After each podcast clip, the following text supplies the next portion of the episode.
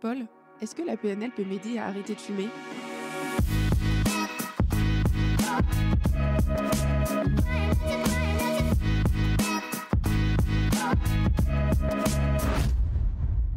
Alors, c'est très intéressant comme question, cette notion d'arrêter de. Arrêter trois petits points. On va parler du tabac aujourd'hui, mais on va voir en fait que cette mécanique, elle peut être vraie pour beaucoup euh, de situations alimentaires et autres. Mais restons centrés sur le tabac. Si tu as envie d'arrêter de fumer, oui, la PNL peut réellement t'aider. Comment elle va le faire? D'abord, la première chose qu'on va vérifier, c'est si tu as vraiment envie d'arrêter de fumer. Parce que euh, c'est pas parce que tu auras fait trois coups de PNL, si vous voulez, que si tu veux que tout va changer. Par contre, ce qui est intéressant, c'est d'aller comprendre comment ça fonctionne dans ton cerveau. En fait, quand tu prends une cigarette, il y a deux cas qui vont euh, te pousser euh, souvent à prendre une cigarette. C'est soit le fait que tu sois un peu en tension et que tu as besoin de te refaire un peu de bien. Par exemple, tu rentres d'une journée un peu compliquée, tu vis un état de stress, donc tu vas avoir tendance à sortir par exemple sur le balcon pour aller te détendre un petit peu, et on va voir qu'à ce moment-là, ton cerveau te fait faire des choses qui vont te faire du bien à travers le tabac. Soit tu es dans une soirée avec des amis et tout d'un coup, euh, tu as un pic de bien-être et tu sens que de nouveau sur cette même terrasse, pour profiter davantage encore de ce moment, eh bien, tu vas avoir envie de fumer. Pourquoi? Parce qu'il y a une addiction qui se passe en arrière-plan, qui est liée à la stimulation du tabac, qui a été enregistrée par ton système neurophysiologique. Donc, l'idée de base s'appuie, quand on parle de traitement du tabac, sur deux éléments. Le premier, c'est cette notion que quand tu fais une chose comme fumer, tu le fais pas évidemment pour te flanquer le cancer, mais probablement pour satisfaire ce que nous on appellera dans notre jargon une intention positive. J'y reviens dans un instant. La deuxième chose, c'est qu'on va aussi prendre comme élément le fait que tu as plusieurs parties de ta personnalité qui parfois prennent le lead. Par exemple, il y a des moments où tu as très envie de fumer, c'est plus fort que toi, tu feras ce qu'il faut pour aller fumer. Alors qu'à d'autres moments, peut-être parce que tu es devant tes enfants ou dans un environnement qui ne le permet pas, ou devant des personnes pour lesquelles tu voudrais pas mettre en avant cette dimension, eh bien du coup, il y a une autre partie de toi qui va prendre le lead et qui va t'empêcher de fumer.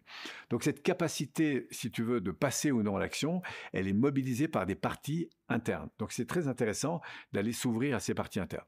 Alors comment procède euh, un processus ben, Comment on procède pour aider une personne à arrêter de fumer? La première chose, c'est d'identifier les contextes, le contexte dans lequel la personne a envie de fumer. Par exemple, le matin, me disait une personne, à chaque fois que j'allume ben, le moteur de ma voiture, j'ouvre ma fenêtre, j'allume ma cigarette, et ensuite je passe la première pour euh, rouler. Donc on a contextualisé dans un espace-temps, dans un contexte donné, un mouvement qui est répété.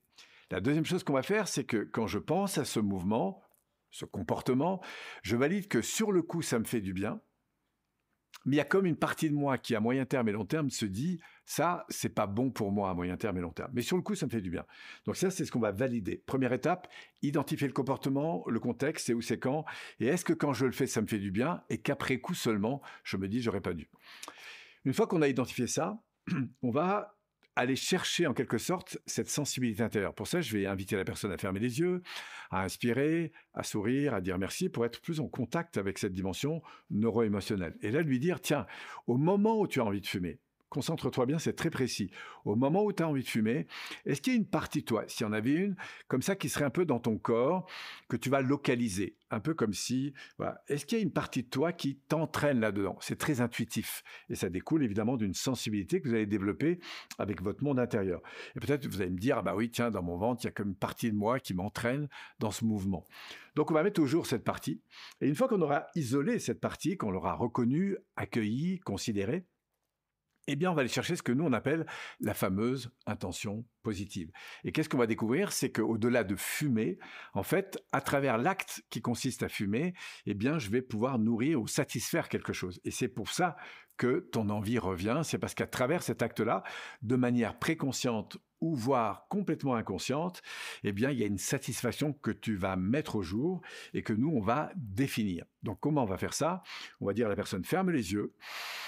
Inspire et vois-toi en train de fumer et dis-toi au moment où tu tires ta première taf, qu'est-ce qu'au fond, cette action, elle te permet de nourrir et de satisfaire d'important et de bon pour toi maintenant? Voilà. Et peut-être que dans ces premières réponses, on va avoir un truc du genre me retrouver, me reconnecter à moi-même, etc. Et on va écouter ça, reformuler ça et reconnaître ça. Et puis enfin, on va pas s'arrêter là. On va se dire, tiens, et si tu étais pleinement reconnecté à toi-même, etc., tout ça, ça t'amène à quel autre niveau de plus grand, de plus essentiel peut-être pour toi, de plus fort encore? Et là, on va aller détecter un deuxième niveau où en général, on va trouver des réponses du type, euh, bah, ça me redonne de l'énergie, ça me permet de m'apaiser, ça me permet de me sentir euh, plus accompli ou quoi que ce soit. Vous voyez, il y a comme une, deuxième étage de satisfaction neuro-émotionnelle. Et puis enfin, on va toujours pas s'arrêter là, on va se dire, tiens, et quand tu rentres pleinement dans cette dimension, qu'est-ce que ça te permet d'éprouver de bon, et notamment au regard de l'environnement. Et très souvent, eh ben, ça va se terminer avec un troisième étage qui consiste à dire, par exemple, bah, tiens, c'est comme si ça me redonnait de l'entrain pour aborder ma journée, pour me mettre en route, pour mieux aborder telle et telle situation, etc. Et en fait, la prise de conscience de ces trois étages, c'est au fond un travail de révélation de ce qui au fond de moi m'anime vraiment. C'est ce que nous, on va appeler un peu cette notion d'intention positive qu'on va situer sur plusieurs niveaux.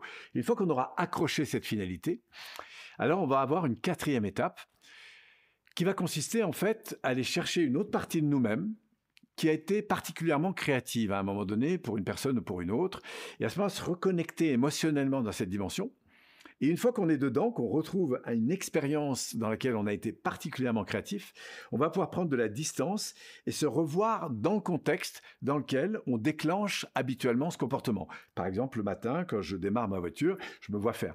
Et à ce moment-là, de se dire, tiens, Sachant que quand j'ai ce comportement-là, en l'occurrence, allumer une cigarette, prendre une bonne taf, respirer, Qu'est-ce que ça me permet de nourrir? On vient de le voir dans la phase précédente.